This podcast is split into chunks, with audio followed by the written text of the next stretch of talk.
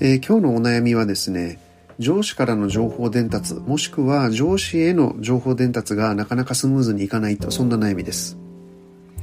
はい。えー、なんていうんですかね。これ何人かの人間が集まって集団化しているものを組織と名前を付けるならば、えー、もう世界中の組織でこの問題っていうのは発生してるんじゃないかというふうに思います。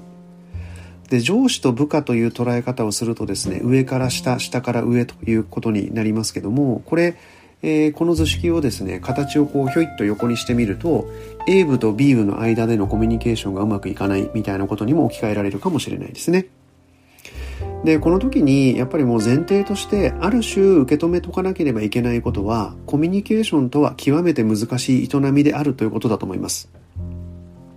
1対1の人間でさえですね前提が違ったりとか自分が思っていることが違えばですねどんなに話しても分かり合えないってことはたくさんあるわけですよね。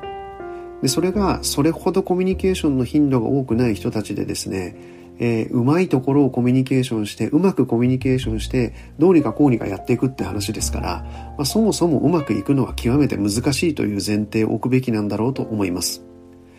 例えば上司にしてみればたくさんの仕事を抱えているはずです。えー、とある担当の方にとってみればそれが自分にとっての100%の仕事だと思っても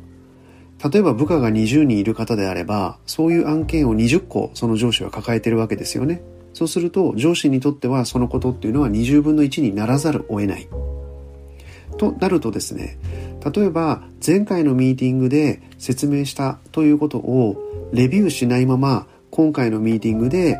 前回の続きだけを報告したとすればですね多分20分の1の案件の、え、前回のミーティングの全てを覚えているってことはまあ期待できないですよね。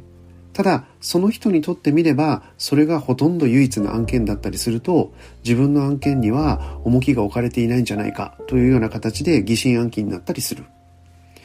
えー、これもですねやはり上司が今抱えている案件の数とか、えー、業務の幅の広さみたいなことに思いを馳せれば例えばしっかり前回 OK って言ってもらったものでも一番最初に今回の報告書の頭にですね前回までのレビューをくっつけてそしてその先の検討事項を、えー、簡単に説明するこんな配慮をするっていうのが、え例えば下から上にコミュニケーションする時には大事なことになるかもしれません。でもこれの応用編は冒頭申し上げたようにですね、例えば A 部と B 部ということになれば、まあ、そもそも帯びているミッションが違うから A 部と B 部に分かれているわけですから、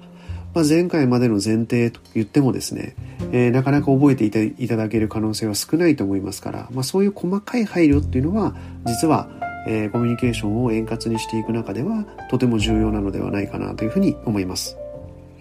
加えてやはり上司部下の関係であればですね、えー、特に下から上にということにお悩みであるならば上司の特性っていうのを覚えておいた方がいいですよね、えー、私が知る限りにおいてですね、えー、どうでしょう？経営者と呼ばれるような方はですね基本的にやっぱりせっかちな方多いですよね、え早く見たい、え早く次行きたいっていうようなタイプの方非常に多いと思います。でそうすると何かを問われた時にえー、熟成に熟成を重ねたものを1ヶ月後に出すのを望む上司なのか、それとも、まあ、割とせっかちで、えー、今日言われたことは、まあ、ラフでいいから翌日欲しい人なのか、まあ、そういう自分の上司のタイプを見極めるとか、コミュニケーションもフェイス2フェイスが好きな人なのか、メールで1行2行で OK を出してくれる人なのか、そんなことを見極めながら、まあ、ある種上司のスタイルに寄り添う。えー、伝えるべきことは寄り添い始めるとですね、これ単なる迎合になってしまって、えー、皆さん自身が検討している価値がなくなってしまいますから、意見はちゃんと述べるが、コミュニケーションのスタイルは上司に迎合するというかですね、合わせる。えー、こんなセンスも、え、実は円滑なコミュニケーションのためには重要なんじゃないかなというふうに思います。え、今日はこの辺で終わりにします。